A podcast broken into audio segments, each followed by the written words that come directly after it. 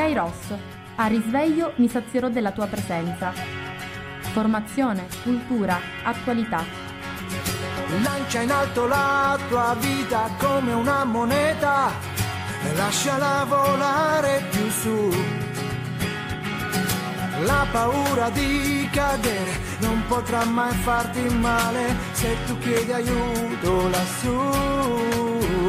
E cadi, poi piangi, ma credimi, lui è già lì con te.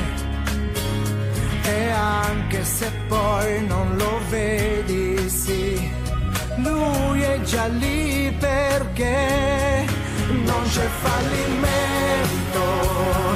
Se porti Dio dentro di te, mi sono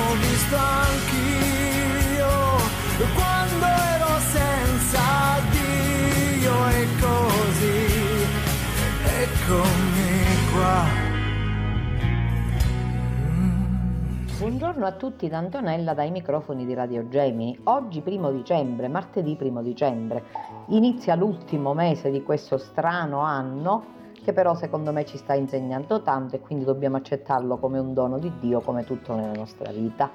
Inizio questa mia trasmissione salutando tutti coloro che mi ascoltano, le casalinghe intente a sfaccendare, le persone che stanno viaggiando, noi siamo già zona gialla da qualche giorno, da domenica, e quindi qualche piccola libertà in più ci è permessa, sempre nel rispetto delle regole nella prudenza e nel ricordo che molto dipende da noi perché i nostri governanti, i nostri sindaci, i nostri amministratori, i nostri presidenti di regione, il nostro presidente del consiglio possono stabilire delle norme, sta a noi essere zelanti nel eseguire quanto ci viene detto per il nostro bene e mi permetto di ricordare che l'obbedienza, questa illustre sconosciuta, è un valore molto serio e molto importante. L'obbedienza vale sempre nella famiglia, ai genitori, a scuola, ai docenti, alle leggi dello Stato, a meno che non siano contrarie alla morale cristiana, al Papa che è il capo della Chiesa Cattolica e quindi al Vescovo e al Parroco che sono i rappresentanti del Papa nella nostra realtà locale. E quindi l'obbedienza ci impone determinate cose, però se possiamo fare qualcosa in più facciamola pure.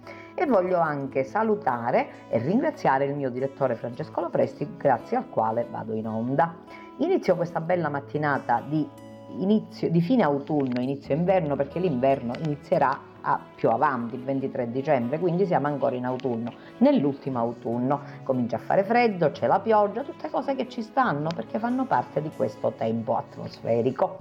Tutte le altre cose il Signore le sta permettendo e noi cerchiamo di viverle al meglio. Inizio con la ricetta, dopodiché mi voglio soffermare sul tempo che stiamo vivendo, il tempo di avvento.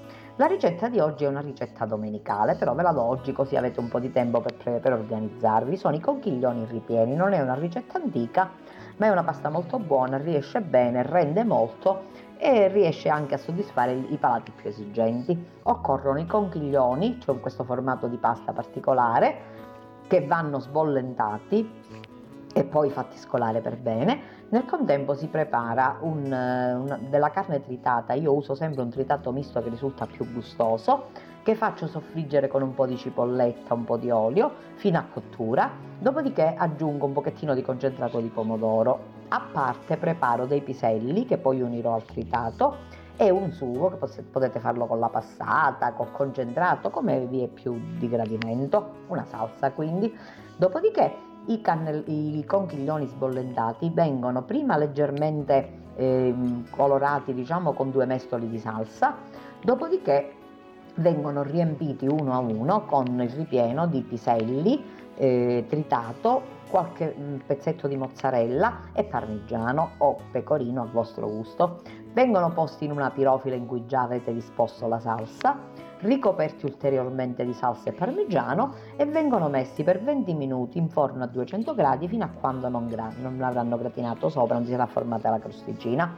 Dopodiché potete farli riposare un attimino, io in genere calcolo sempre una mezz'oretta prima, li faccio riposare mezz'oretta ben coperti ovviamente e vanno serviti. Sono un primo della domenica, buonissimo, sicuramente hanno una grande resa perché dovete calcolare 5, canne- 5 conchiglioni a persona, chiaramente ci sono persone un pochettino più esigenti, potete calcolarne 6, qualcuno in più, quello si mette sempre, una buona massaia sa che deve largheggiare sempre, però vi assicuro che anche se vi rimangono li mangiate la sera o l'indomani a pranzo sono buonissimi. E detto questo vado avanti.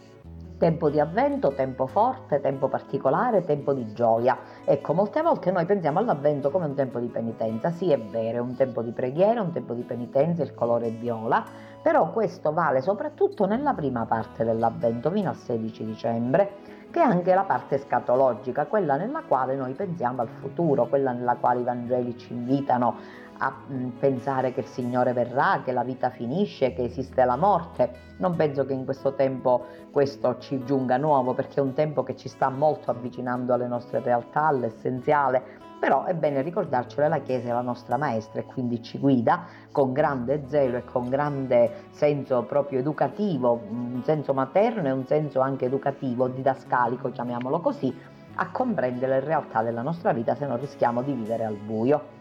E mi piace, lei, intanto la nostra comunità ha celebrato una bellissima veglia d'avvento sabato sera nella chiesa Madonna di Fatima, io ringrazio i nostri sacerdoti, Don Luca e Don Andrea e Don, scusatemi, Don Alessio, ogni tanto ricordiamo Don Tommaso e Don Andrea che sono stati vicini a noi in questi anni e tutti i grandi sacerdoti che abbiamo avuto, li salutiamo e li ringraziamo tutti. Eh, però l'altra sera c'erano appunto Don Luca e Don Alessio e poi ringraziamo pure eh, tutte le persone presenti e i giovani, c'erano molti giovani, era presente l'oratorio e questo mi ha riempito di gioia perché i giovani sono il nostro futuro, è inutile, noi dobbiamo guardare a loro, noi abbiamo fatto il nostro tempo, possiamo insegnare molto, possiamo testimoniare molto, ma il futuro è dei giovani.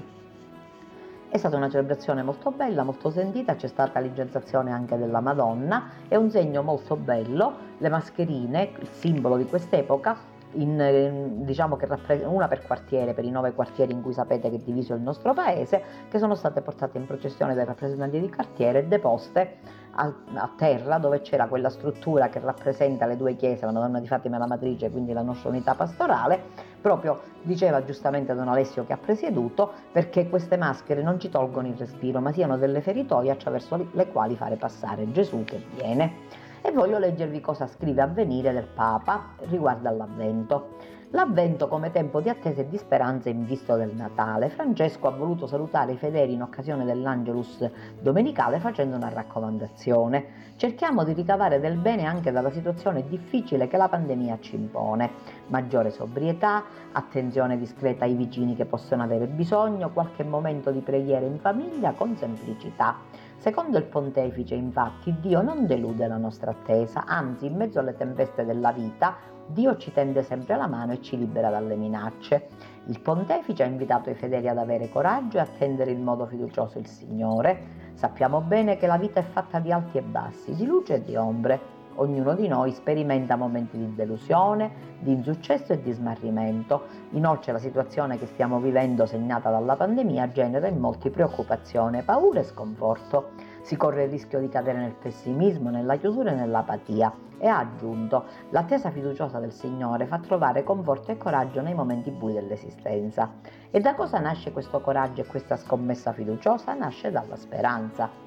Durante l'omelia in occasione della messa per l'ordinazione dei nuovi 13 cardinali avvenuta sabato, e mi piace pure ricordarvi che ieri il Santo Padre ha fatto visita a Benedetto XVI con questi nuovi cardinali e questo è un gesto molto bello, quasi a volerlo rendere, lo, voler rendere il Papa Emerito partecipe di quanto la Chiesa sta vivendo. Quindi in questa omelia di sabato il Papa ha ricordato la centralità dell'attesa del Signore nella vita di tutti i giorni. Se siamo attesi in cielo, perché vivere di pretese terrene? Perché affannarci per un po' di soldi, di fama, di successo, tutte cose che passano?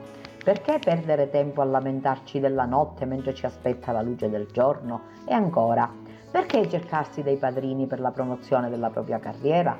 E ha messo in guardia i fedeli dal sonno della mediocrità che viene quando dimentichiamo che il primo amore, che è Gesù Cristo, e andiamo avanti per inerzia, badando solo a quieto vivere ma senza stragi d'amore per Dio, al contrario della fede, che è desiderio ardente di Dio e audacia continua di convertirsi e coraggio di amare e andare sempre avanti. Secondo il pontefice la soluzione è la vigilanza della preghiera, perché pregare è accendere una luce nella notte. Altrettanto pericoloso è il sonno dell'indifferenza. Chi è indifferente vede tutto uguale come di notte, non si interessa di chi gli sta vicino, cominciando a lamentarsi di tutto, poi si sente vittima di tutti e infine si fanno complotti su tutto. Per Francesco bisogna reagire con la vigilanza della carità che è il cuore pulsante del cristiano. Pregare e amare, ecco la vigilanza, ha spiegato Francesco. Quando la Chiesa adora Dio e serve il prossimo, non vive nella notte, anche se stanca e provata, cammina verso il Signore. Al termine dell'Angelus il Papa ha espresso la vicinanza alle popolazioni dell'America centrale colpita dai forti uragani e ha invitato i pellegrini a pregare per i nuovi 13 membri del, del collegio cardinalizio. Il Papa è sempre attento a quello, si, a quello, che avviene nel mondo, è sempre molto sensibile, è sempre molto molto interessato. Ecco, mi piace molto che il Papa abbia questo senso concreto perché il Papa è il capo della Chiesa, ma non è una persona astratta, è un uomo, è un parroco, è stato arcivescovo, quindi è qualcuno che conosce la, conosce la, realtà umana molto molto a fondo, si immedesima tanto e fa di tutto perché ci possa essere anche un pochettino di luce in più. In questo tempo, diciamolo pure, un pochettino scuro, però rallegrato e illuminato da questa luce che viene da questo avvento, da questo Gesù che viene alla nostra vita anche quest'anno, in quest'anno così difficile, a dare una speranza nuova.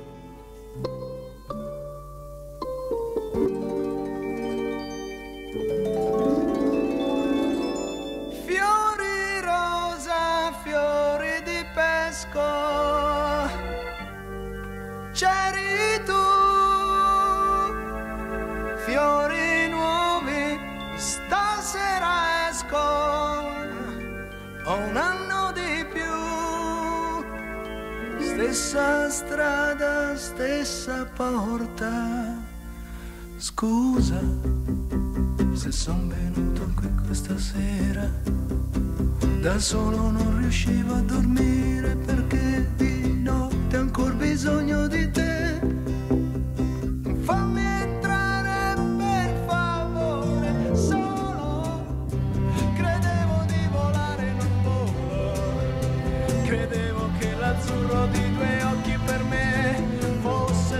Sempre cielo, non è, fosse sempre cielo, non è, posso stringerti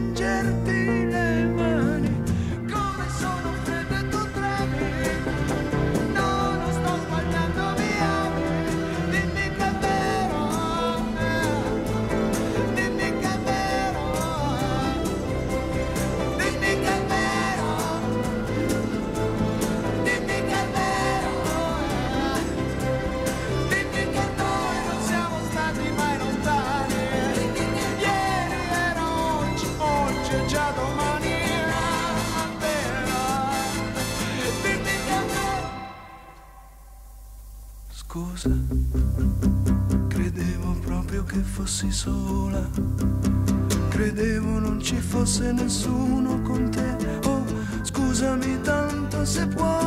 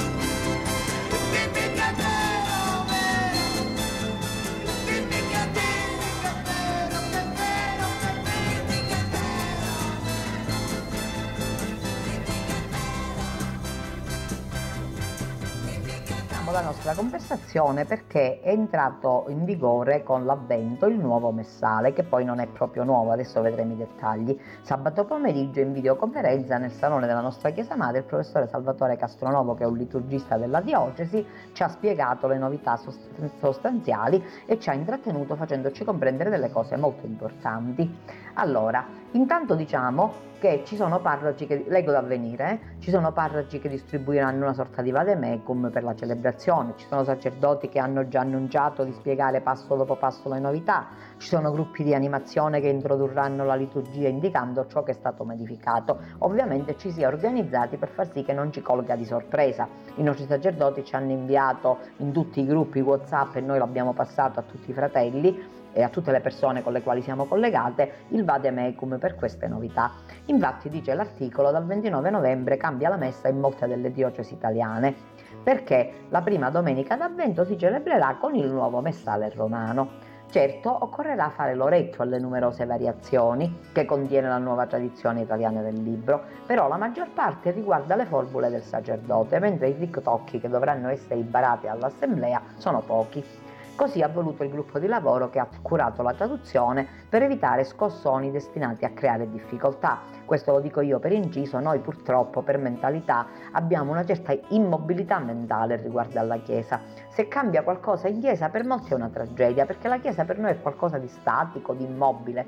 Se mi dite che è una certezza mi sta bene, però la Chiesa è dinamismo tutto ciò che è nella Chiesa è dinamico, la Chiesa va, il Signore viene verso di noi, Dio è un Dio che è venuto a cercarci, Gesù Cristo è sceso sulla terra, quindi non fermiamoci alla immobilità, cerchiamo di essere aperti di mente e renderci conto che la Chiesa va incontro alla gente e si adatta, ma non perché sminuisce qualcosa, perché fa sì che la gente possa comprendere meglio e percepire meglio. Già nei riti di introduzione dovremmo abituarci a un verbo plurale, siano. Non sentiremo più la grazia del Signore nostro Gesù Cristo, l'amore di Dio Padre, la comunione dello Spirito Santo sia con tutti voi, ma siano con tutti voi.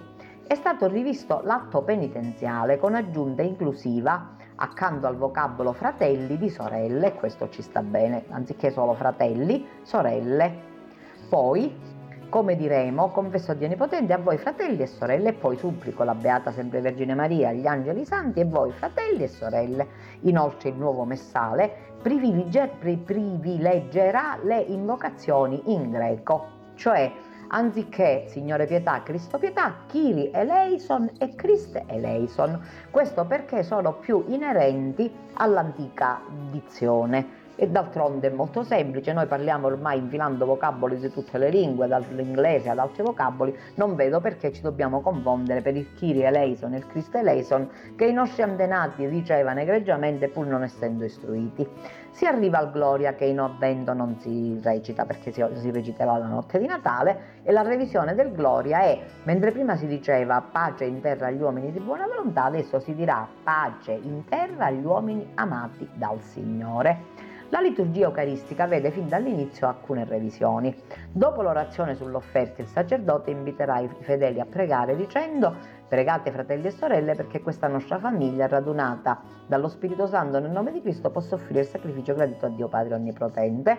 Un discorso a parte meritano le preghiere eucaristiche e i prefazzi, che sono sei, nuovi, uno per i martiri, due per i pastori, due per i santi dottori, uno per la festa di Maria Maddalena, la preghiera eucaristica, seconda fra le più utilizzate, ha pure dei cambiamenti. Infatti, dopo il santo, il sacerdote dirà allargando le braccia: Veramente santo sei tuo Padre, fonte di ogni santità, e proseguirà: E ti preghiamo, santifica questi doni con la rugiada del tuo spirito. Tutto ciò sostituisce la formula precedente. Durante la consacrazione, anziché eh, i, i sacerdoti diranno, consegnandosi volontariamente alla passione, e tutto l'ordine sacerdotale diventa con i presbiteri ed i diaconi, mentre al Padre nostro non diremo più non ci indurre in tentazione, ma non abbandonarci alla tentazione, con una traduzione che è più aderente alla formula antica.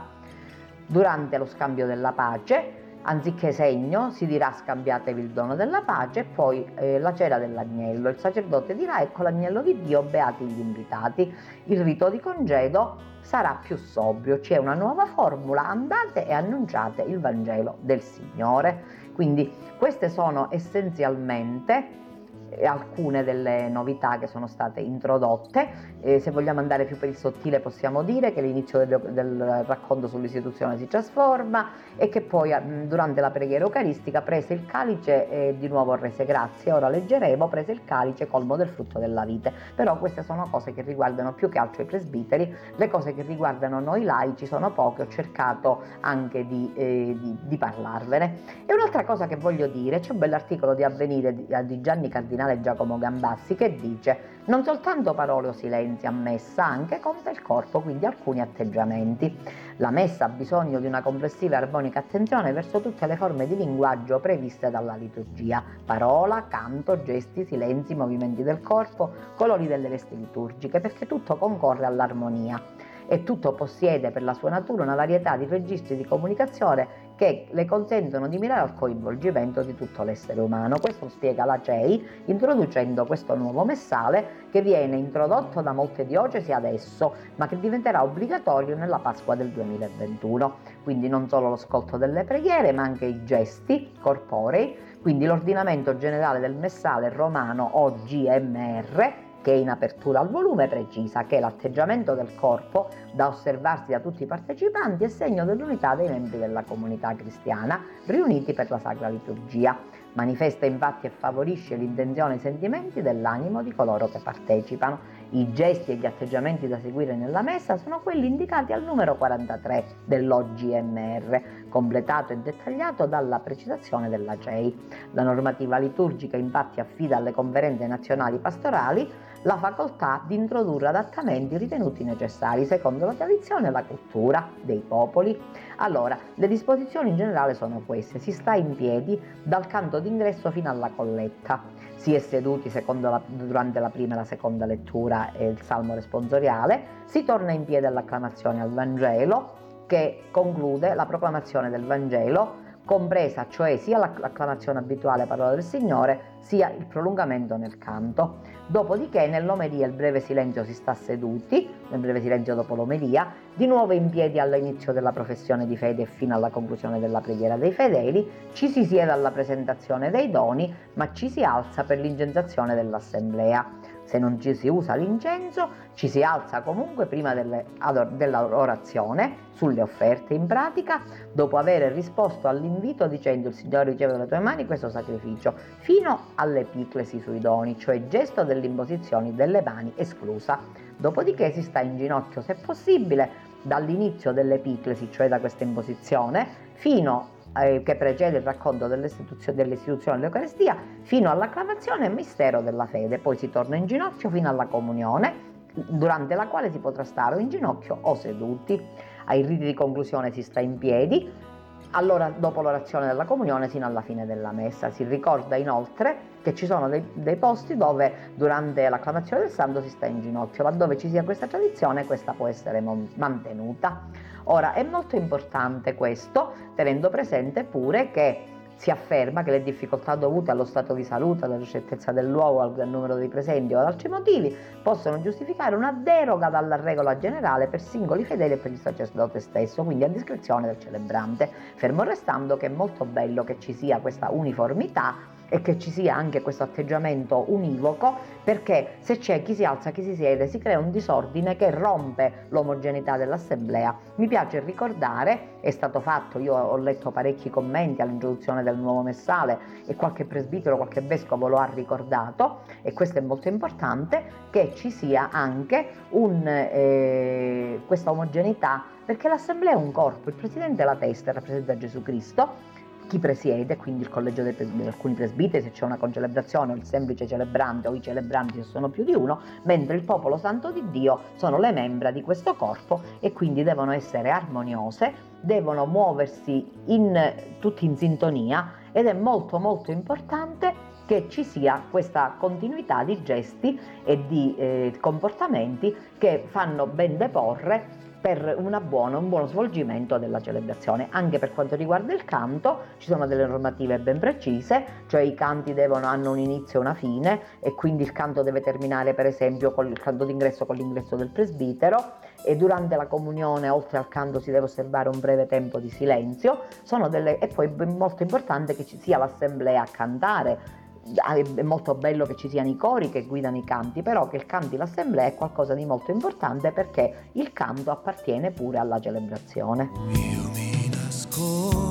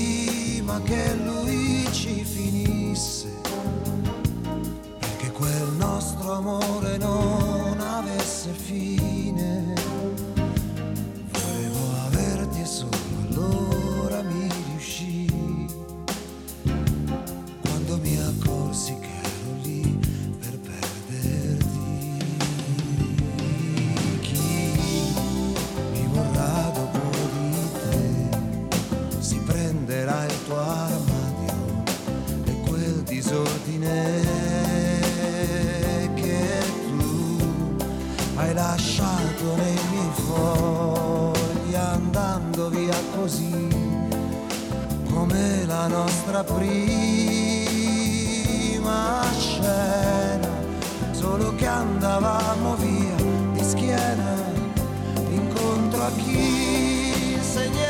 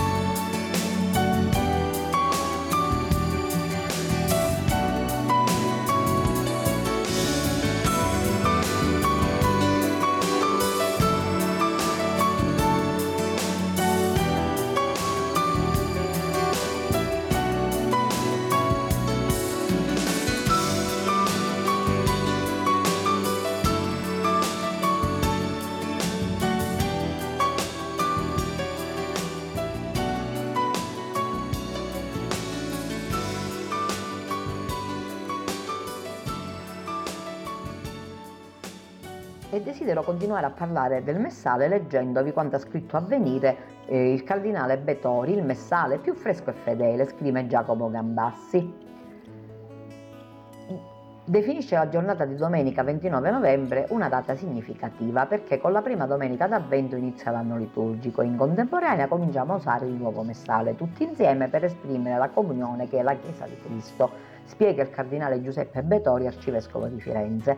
Accadrà nella maggioranza delle diocesi italiane dove debutterà il rinnovato volume per celebrare l'Eucaristia. Betori può essere considerato uno dei fautori di questa terza edizione italiana del libro liturgico. Infatti, ci è stato detto dal professore Castronove, lo ripeto, non è un messale nuovo. Il messale nuovo è stato quello introdotto da Paolo VI dopo il concilio e dopo 500 anni dal messale di Pio V questa era veramente una novità. Questa è la terza edizione del messale introdotto da Paolo VI. Infatti il corporato apprezzato biblista, quindi parliamo del cardinale Betori, ha seguito il lavoro di traduzione fin dall'inizio, ossia da quando era segretario generale della CEI. Il cardinale ha presieduto la celebrazione eucaristica domenica nella cattedrale di Firenze. Eminenza, come leggere la scelta di adottare il messale con la prima domenica di avvento? Celebrare tutti ovunque allo stesso modo all'interno della Chiesa cattolica di rito romano è espressione dell'unità dei credenti in Cristo, dell'appartenenza all'unico popolo di Dio nel concreto contesto di incarnazione della fede. Per questo è importante che tutte le comunità locali, specie quelle parrocchiali, si muovano all'unisono nel riferirsi alla medesima modalità del rito liturgico della messa, quello codificato nella terza edizione del Messale romano nella sua traduzione italiana. Se ogni parrocchia avesse deciso autonomamente i fedeli a seconda della chiesa scelta per partecipare alla messa, si sarebbero trovati domenica dopo domenica come con forme liturgiche diverse. Come i vescovi della Toscana, ma ciò mi risulta che accade in molte diocesi italiane, abbiamo allora stabilito che si cominciasse a usare il messale tutti insieme. Perché sono stati necessari 18 anni per giungere alla pubblicazione? La terza, mission, la terza, edizione del Missale romano è stata promulgata il 20 aprile 2020, 2000 e pubblicata nel 2002, ma l'edizione a cui fa riferimento la traduzione italiana è quella emendata dal 2008 che accoglie alcune ulteriori variazioni. I 18 anni diventano così 11. Va poi tenuto conto che alla base del linguaggio liturgico si pone il linguaggio biblico, per il quale la Chiesa italiana ha come riferimento normativo l'edizione della Bibbia, promulgata nel 2007, da cui sono tratti i lezionari liturgici pubblicati nel 2007 e il 2010. Il lavoro di traduzione del Messale suppone tutti questi passaggi e si svolge ovviamente avendo come riferimento il testo biblico che viene riprodotto o costituisce ispirazioni di antifone, orazioni, preghiere, ma anche la tradizione liturgica, la sensibilità letteraria odierna, la cantabilità di alcuni testi e così via. Un lavoro complesso, sicuramente è un lavoro complesso e assai impegnativo, in cui l'apporto degli esperti si è incrociato con revisioni e approvazioni dei vescovi fino all'approvazione finale dell'Assemblea della CEI nel novembre 2018. Passato alla conferma della Santa Sede per la traduzione e all'autorizzazione degli adattamenti introdotti dalla nostra conferenza, si tratta di testi già presenti nella seconda edizione del Messale italiano, ora ulteriormente rivisti. Tutto il cammino si è concluso con l'approvazione data da Papa Francesco il 16 maggio 2019, un gesto insolito e eloquente, ha commentato un autorevole esperto a cui ha fatto seguito il decreto della Congregazione per il culto divino, un percorso in cui molte competenze scientifiche, pastorali e magistrali si sono incrociate in un percorso profondamente sinodale. Va anche aggiunto che le norme sulle traduzioni dei testi liturgici hanno avuto una correzione di rotta con il moto proprio di Papa Francesco, Magnum Principium del 2017, che ha comportato un significativo lavoro di ridefinizione dei testi nell'ultimo anno di lavoro. C'è da essere molto grati ai numerosi esperti che sono stati impegnati nella traduzione, come pure ai vescovi delle diverse commissioni che hanno coordinato i lavori. Le modifiche al Gloria al Padre Nostro, più coerenti ai testi biblici, così si contribuisce a creare un linguaggio di fede condiviso che ha alla base la scrittura, la sfida di un impegno formativo sulla liturgia. Nell'opinione pubblica il nuovo messale è associato alle modifiche del Padre Nostro e del Gloria, ma la ricchezza di novità è ben più ampia. I due cambiamenti relativi all'inizio del Gloria a due passaggi del Padre Nostro sono significativi di uno dei principi che reggono la traduzione, cioè la sua coerenza con i testi biblici di riferimento. È un aspetto molto importante perché così si contribuisce a creare un linguaggio di fede condiviso che ha alla sua base la Sacra Scrittura, si manifesta nella preghiera liturgica per giungere a nutrire la comunicazione della fede, dalla predicazione alle catechesi. Sarà però essenziale che si ponga, ci si ponga con disponibilità all'ascolto di tutti i testi in cui si è cercato di far emergere per quanto possibile la fedeltà alla tradizione del linguaggio liturgico latino. Un esempio, nella seconda preghiera eucaristica, questa riguarda il sacerdote, è, diciamo che questa, la parte della preghiera eucaristica ovviamente riguarda i presbiteri, mentre tutte le altre parti hanno riguardato eh, noi, diciamo, ecco.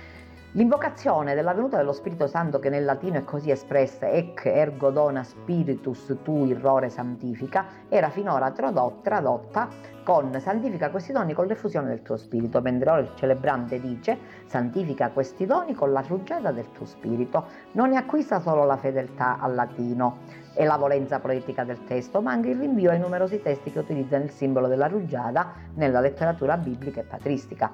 Siamo di fronte a un linguaggio rinnovato, in genere più fresco e fedele. Non sottovaluterei neanche l'attenzione al linguaggio inclusivo, peraltro senza esagerazioni.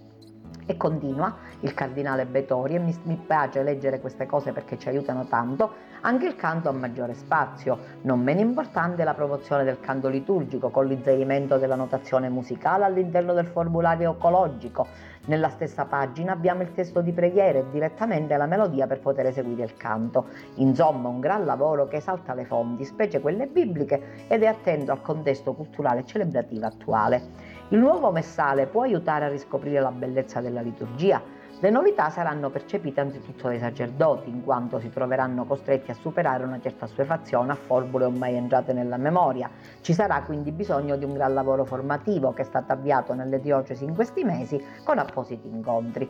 C'è da sperare che questa attenzione non si fermi qui. Poi ci sono i fedeli, nella nostra diocesi abbiamo chiesto ai sacerdoti, fornendo loro una guida alla fine della celebrazione domenicale negli ultimi due mesi, di ripercorrere i diversi momenti della messa, illustrandone il significato e segnalando le novità introdotte dal nuovo messale. Ma anche questo impegno formativo dovrà continuare e poi c'è da incrementare il rapporto tra liturgia e vita Solo quando questa risuona nella preghiera della Chiesa fa risplendere come il mistero eterno che si celebra e vivo nella storia di cui siamo partecipi. Ecco, magari saranno stati un po' noiosi questi discorsi che abbiamo fatto, però secondo me era molto molto molto importante che si parlasse, che si dicesse una parola un, pochettino in più su questa introduzione del messale, perché eh, ascoltando qualcuno, anche leggendo su internet, mi sono resa conto di aver letto delle cose che mi hanno un pochettino turbato. Ho letto di persone intelligenti e che io reputo tali e stimo tali, e ah, io non cambierò mai il mio modo di dire il Padre nostro, ma sinceramente non penso che ci siano dei cambiamenti sostanziali. il Padre nostro è la preghiera di Gesù ed è stata insegnata ai discepoli in aramaico, poi ci sono state le, le, le traduzioni di San Gerolamo, poi sono passati tanti anni, poi abbiamo pregato in latino, poi abbiamo pregato in italiano. Io non penso che se si pregava in latino, se si prega in italiano, la cosa cambi. L'essenziale è mantenere l'integrità del discorso fatto da Gesù ai discepoli. Pertanto, ripeto e torno a dire, mi preme molto dire questa cosa, se la Chiesa se la conferenza episcopale, se le varie conferenze episcopali, col patrocinio sempre della Santa Sede e con la supervisione del Papa, perché è il Papa che è il garante, ma non nei nostri confronti, nei confronti di Dio, della Chiesa, perché il Cristo è in terra, allora se il Papa dice che noi possiamo usare e dobbiamo usare queste formule perché più rispondenti al nostro tempo, più comprensibili dalla gente, che ben vengano. Io ero piccola quando c'era la messa in latino con l'altare rivolto dall'altro lato e mi ricordo ancora che non si capiva niente, si sentivano queste frasi in latino, io ero piccola e il latino ancora non lo conoscevo, la gente rispondeva in maniera un pochettino così inventata, si diceva il rosario durante la messa, quindi figuratevi, era tutta un'altra cosa. A un certo punto suonava la campanella, il sacerdote alzava il calice, poi alzava l'ostia, poi si girava poi ci faceva la comunione e poi la messa era finita. Cioè non c'era un modo, allora il concilio e prima le commissioni liturgiche,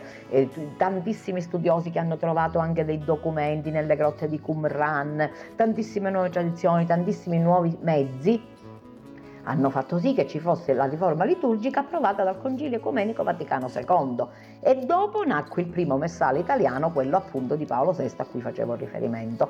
In questi anni qualcosa si è cambiata per adeguare, per far sì che noi possiamo meglio comprendere e meglio vivere, perché l'essenziale non è come diciamo il Padre nostro, l'essenziale è che ci crediamo a quello che stiamo dicendo e che siamo concordi con quello che Gesù Cristo ci insegna e che la Chiesa ci ha trasmesso.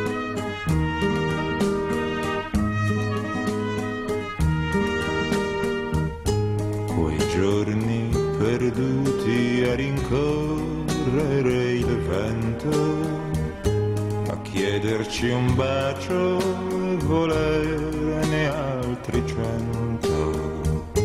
Un giorno qualunque li ricorderai, amore che fuggi, da me tornerai un giorno qualunque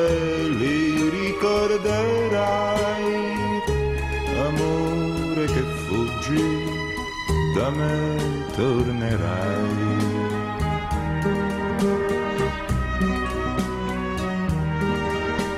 E tu che con gli occhi d'un altro colore dici le stesse parole d'amore. Fra un mese, fra un anno, scordate le avrai, amore che vieni, da me fuggirai. Fra un mese, fra un anno, scordate le avrai, amore che vieni, da me fuggirai.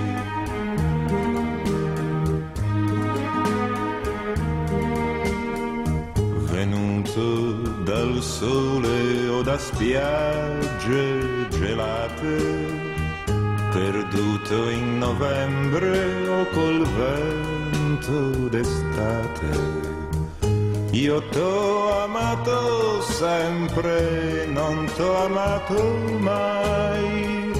Amore che vieni, amore che vai.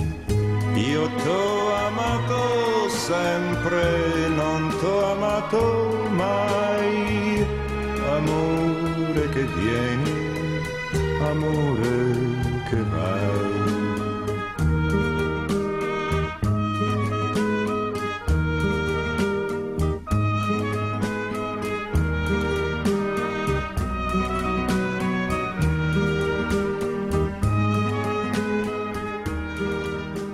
avvio alla conclusione di questa nostra mattinata insieme, voglio leggervi un articolo sempre di Avvenire a firma Marco Impagliazzo che scrive così: Per uscirne tutti insieme, Francesco Chaplin è un sogno vero. Nel 1940, 80 anni fa, in un autunno di guerra in Europa, quando si intuiva già il dramma in cui il mondo stava precipitando, anche se non era ancora chiara la profondità dell'abisso, che poi avrebbe contato 60 milioni di morti, la Shoah, l'atomica su Hiroshima e Nagasaki, usciva nelle sale statunitensi il film di Charlie Chaplin, il famoso Charlot, Il grande dittatore. In questo film è noto, Chaplin interpreta due parti, quella di Adenoid Heinkel, versione caricaturale di Hitler, e quella del somigliantissimo barbiere ebreo, al quale, scambiato per il dittatore, viene chiesto nella sequenza finale di arringare la folla. Ne viene fuori un bellissimo discorso all'umanità. Il cambiamento di registro dal comico all'ispirato lasciò perplessi critici, ma oggi quelle parole testimoniano la visione di Chaplin sull'uomo e sul domani. Il suo personale, Hayeva Dream e al tempo stesso interpretano i sentimenti di miliardi di uomini e di donne. Vorrei aiutare tutti, se possibile, ebrei, ariani, neri e bianchi. Tutti noi esseri umani vogliamo aiutarci l'un l'altro, siamo fatti così, Vogliamo vivere fianco a fianco con la felicità del prossimo, non con la sua miseria, dice il barbiere. A coloro che mi ascoltano io dico non disperate, non siete macchine, non bestie, siete uomini, avete amore per l'umanità nei vostri cuori. Voi, il popolo, avete la forza di costruire la felicità, di far sì che la vita sia libera e bella, sia una magnifica avventura, uniamoci tutti. Combattiamo tutti per un mondo nuovo, che dia a ognuno un lavoro, ai giovani un futuro, agli anziani la sicurezza. Anche noi, in questo autunno di tristezza e di scontento che si sta già facendo inverno, mentre viviamo un tempo tanto difficile, siamo chiamati a guardare oltre, a non disperare, a credere ancora più fortemente che un mondo nuovo sia possibile, a costruire orizzonti di unità e di solidarietà. È il tema della Fratelli Tutti, l'enciclica per la stagione che viene, per un mondo che ha un bivio, in pieno disordine globale, nel mezzo di una terza guerra mondiale a pezzi, esposti a una pandemia come non se ne vedevano da un secolo, alle prese con le sue ricadute economiche, le persone sono disorientate, preoccupate, impaurite. Che fare? Papa Francesco ha chiaro che si tratta di scegliere un futuro di fraternità universale, in cui l'altro non sia il mio nemico, ma mio fratello, Insieme all'epidemia, la solitudine è un ulteriore contagio che si diffonde, si disgregano le reti che tengano insieme la polis, si accentuano le divisioni tra le nazioni, le culture e i continenti. Una comunicazione senza mediazioni, soggetta all'istinto e aliena dalla riflessione, induce a chiedersi, illude di poter fare da soli. Il Magistero Pontificio vive della convinzione opposta e Francesco in questa nostra epoca è l'uomo della fraternità universale. La Chiesa non accetta di rattrappirsi, di essere una comunità senza sogni. Continua a parlare perché il mondo sia diverso, perché esso abbia un futuro. È quel che il Papa ha detto ai giovani domenica scorsa. Il Signore non vuole che ristringiamo gli orizzonti, non ci vuole parcheggiate ai lati della vita, ma in corsa verso traguardi alti, con gioia e con audacia. La notizia è che il presente può cambiare che il futuro possiamo costruirlo migliore, anche se oggi siamo in guerra contro il virus e contro le sue lunghe conseguenze economiche e sociali. La notizia è che un tempo nuovo può essere cercato e costruito, come ci ricorda l'avvento che sta per iniziare nell'opera di uomini e donne che rammentano di essere umani e di essere tutti fratelli, come ci ripete la nascita di Gesù. Più che abilità ci servono gentilezza e tenerezza, diceva Chaplin 80 anni fa e l'aereo e la radio hanno avvicinato la gente. La natura stessa di queste invenzioni porta alla fraternità universale, all'unità di tutti noi. E questa è la direzione che la storia indica ogni tempo, a ogni tempo difficile in particolare, uscirne insieme, investendo sulla fraternità, con un arco di solidarietà che dissipa le nubi e apre a un cielo differente. Ho voluto leggervi questa Bellissima meditazione a conclusione di questa nostra chiacchierata di stamattina, proprio perché mi è piaciuta tanto, perché è molto positiva. Intanto ho un grande rispetto e una grande stima di Charlie Chaplin, che è stato uno dei più grandi attori e registi del, del secolo scorso e che è stata una persona che veramente ha dato tantissimo alla cultura e al mondo e poi mi piace anche collegare con Papa Francesco, che come vi dicevo poc'anzi è sempre molto positivo, molto concreto e ci dà sempre una visione dei fatti che sia importante tenere presente. Allora mi permetto in chiusura di ricordarvi tre consigli del Papa all'Angelus di domenica in questo avvento. Sobrietà è un concetto dobbiamo, di cui dobbiamo riappropriarci tutti, perché siamo diventati una cultura dello spreco e una società di spreconi, allora la sobrietà ci aiuta molto avere un attimo di attenzione per le persone che ci stanno vicine, particolarmente se hanno dei bisogni e quindi farci prossimo come possiamo,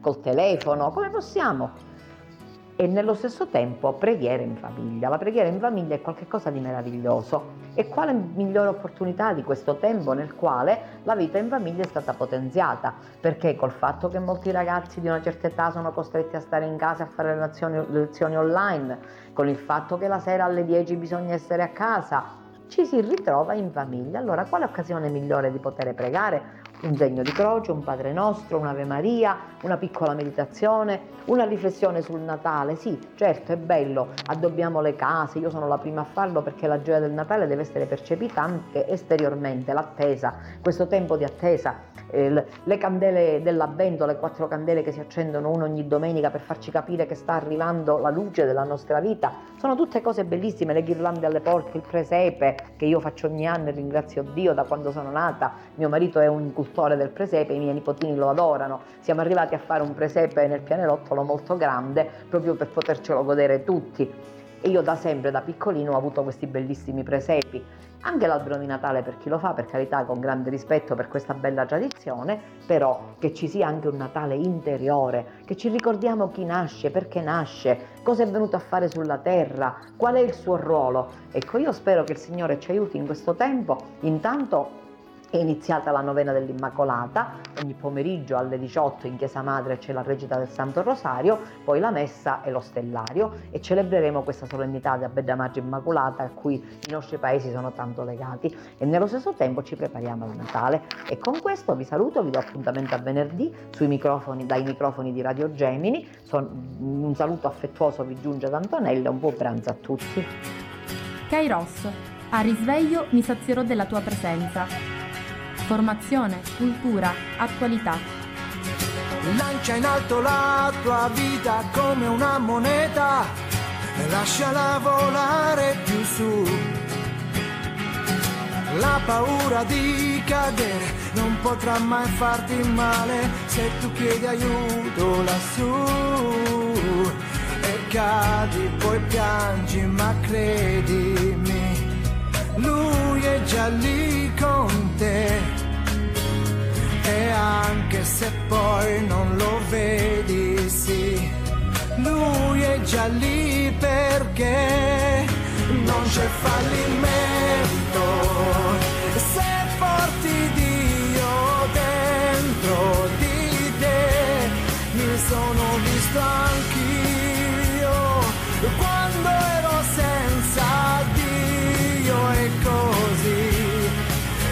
eccomi qua.